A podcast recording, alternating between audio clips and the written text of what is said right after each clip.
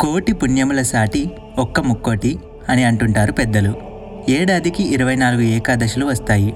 సూర్యుడు ఉత్తరాయణానికి మారే ముందు వచ్చే ధనుర్మాస శుద్ధ ఏకాదశినే వైకుంఠ ఏకాదశి లేదా ముక్కోటి ఏకాదశి అంటారు. ఈరోజు మహావిష్ణువు గరుడ వాహనం మీద మూడు కోట్ల దేవతలతో కలిసి భూలోకానికి దిగివచ్చి భక్తులకు దర్శనమిస్తాడు. కనుక దీనికి ముక్కోటి ఏకాదశి అనే పేరు వచ్చిందంటారు. ఈ ఒక్క ఏకాదశి మూడు కోట్ల ఏకాదశులతో సమానమైన పవిత్రతను సంతరించుకున్నందువల్ల దీన్ని ముక్కోటి ఏకాదశి అంటారని కూడా చెబుతారు. క్షీరసాగర మదనం జరుగుతున్నప్పుడు ముక్కోటి ఏకాదశి నాడే హాలాహలం అమృతం రెండూ పుట్టాయి. ఈ రోజునే శివుడు హాలాహలాన్ని మింగాడు. అలాగే మహాభారత యుద్ధంలో శ్రీకృష్ణుడు అర్జునుడికి భగవద్గీతను ఇదే రోజున ఉపదేశించాడని విశ్వాసం ఉంది. ఈ రోజున వైష్ణవ ఆలయాల్లో ప్రత్యేక పూజలు హోమాలు ప్రవచనాలు ప్రసంగాలు ఉంటాయి.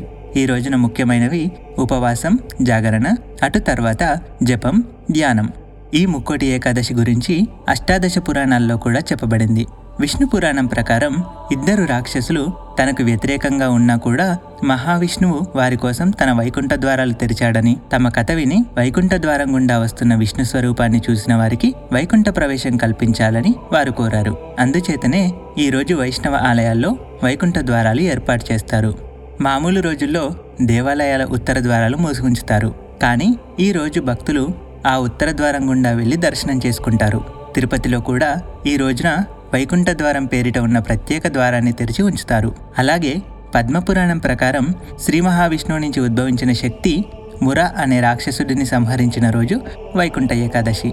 ముర అనే రాక్షసుడి దురాగతాలు భరించలేక దేవతలు విష్ణువుని శరణు వేడగా ఆయన వాడితో తలపడి వాడిని సంహరించేందుకు ప్రత్యేక అస్త్రం కావాలని గ్రహించి బదరికాశ్రమంలోని హైమావతి గుహలోకి ప్రవేశించాడు. అక్కడ విశ్రమిస్తున్న విష్ణువును మురా రాక్షసుడు సంహరించేందుకు ప్రయత్నించగా ఆయన నుంచి ఒక శక్తి ఉద్భవించి తన కంటి చూపుతో మురను కాల్చివేసింది.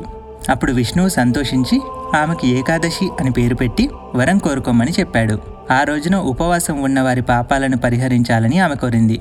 ధనుర్మాస శుక్ల ఏకాదశి రోజున ఉపవాసం ఉన్నవారికి వైకుంఠ ప్రాప్తి కలుగుతుందని విష్ణువు వరం ఇచ్చాడు వైకుంఠ ఏకాదశి రోజు ముర బియ్యంలో దాక్కుంటాడని అందుకే బియ్యంతో చేసిన ఏ పదార్థం తినకుండా ఉండాలని అంటారు. ఈ రోజున ఉపవాసం ఉంటే మిగతా ఇరవై మూడు ఏకాదశులు ఉపవాసం ఉన్నట్టే అని విష్ణు పురాణం చెబుతుంది.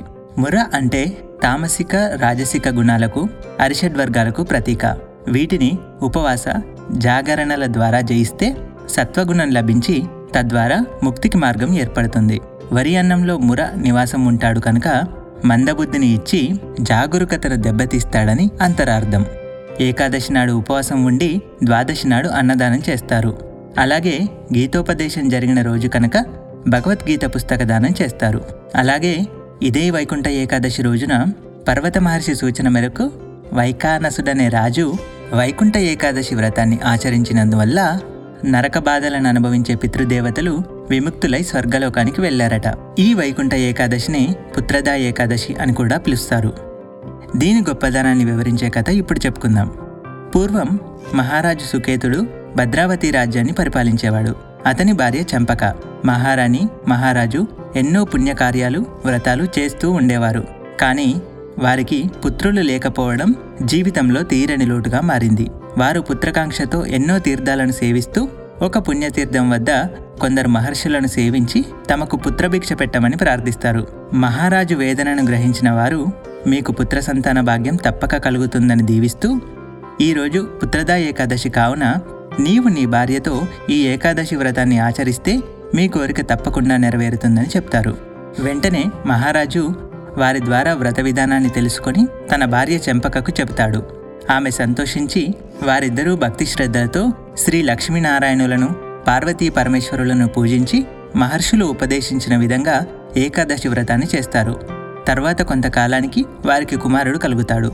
ఆ పిల్లవాడు పెద్దవాడైన తర్వాత తల్లిదండ్రుల కోరిక మేరకు యువరాజు అవుతాడు. ఈయన పరిపాలనలో ఏకాదశ వ్రతాన్ని ప్రజలందరి చేత చేయించాడు. వైకుంఠ ఏకాదశి రోజు శ్రీరంగంలోని శ్రీ రంగనాథ స్వామి దేవాలయంలో వైకుంఠ ఏకాదశి ఉత్సవాలు ఇరవై ఒక్క రోజులు జరుగుతాయి. దీనిలో మొదటి భాగాన్ని పాగల్పట్టు అని రెండవ భాగాన్ని ఇరపట్టు అని పిలుస్తారు. విష్ణువు అవతారమైన రంగనాథ స్వామిని ఆ రోజు వజ్రాలతో చేసిన వస్త్రాలను అలంకరించి వేయి స్తంభాల ప్రాంగణంలోకి వైకుంఠ ద్వారం గుండా తీసుకువచ్చి అక్కడ భక్తులకు దర్శనమిస్తారు. ఈ ద్వారం గుండా వెళ్ళిన భక్తులు వైకుంఠం చేరుకుంటారని భక్తుల నమ్మకం. అలాగే తిరుపతిలోని శ్రీ వెంకటేశ్వర స్వామి దేవాలయంలో కూడా ఇదే మాదిరిగా వైకుంఠ ద్వార ప్రవేశం తదనంతరం దైవ దర్శనం అనుమతిస్తారు. ఈ ఏకాదశికి ముందు రోజు అనగా దశమి నాటి రాత్రి ఏకాంత సేవానంతరం బంగారు వాకిలి మూసివేస్తారు. తర్వాత తెల్లవారుజామున వైకుంఠ ఏకాదశి నాడు సుప్రభాతం మొదలుకొని మరునాడు అనగా ద్వాదశి నాటి రాత్రి ఏకాంత సేవ వరకు శ్రీవారి గర్భాలయానికి ఆనుకొని ఉన్న వైకుంఠ ద్వారాన్ని తెరిచి ఉంచుతారు. ఈ రెండు రోజులు శ్రీవారి దర్శనం తర్వాత ముక్కోటి ప్రదక్షిణ మార్గంలో వెళ్తారు. వైకుంఠ ఏకాదశి రోజున సూర్యోదయం కంటే ముందే నిద్రలేచి స్నానం చేయాలి. ఉపవాస వ్రతం ప్రారంభించి మీ ఇంట్లోని పూజా మందిరంలో విష్ణుమూర్తి ఫోటో లేదా విగ్రహం ఎదుట నెయ్యి దీపం వెలిగించి ధ్యానం చేయాలి. విష్ణు పూజ చేసే సమయంలో తులసి దళాలు పుష్పాలు గంగాజలం పంచామృతం చేర్చాలి. పగలంతా ఉపవాసం ఉండి సాయంకాలం వేళ తాజా పండ్లను తినొచ్చు. ఏకాదశి మరుసటి రోజున అవసరమైన వారికి అన్నదానం అందించాలి. ధ్వని టీవీ డివోషనల్ తరఫున అందరికీ వైకుంఠ ఏకాదశి పర్వదిన శుభాకాంక్షలు. ధ్వని టీవీ డివోషనల్ ఛానల్ని సబ్స్క్రైబ్ చేసుకోండి. పక్కనే ఉన్న బెల్ ఐకన్ కొట్టండి. ఆ విష్ణుమూర్తి కరుణ కటాక్షాలు పొందండి. అలాగే కామెంట్ సెక్షన్లో ఓం నమో వెంకటేశాయ అని కామెంట్ చేయండి.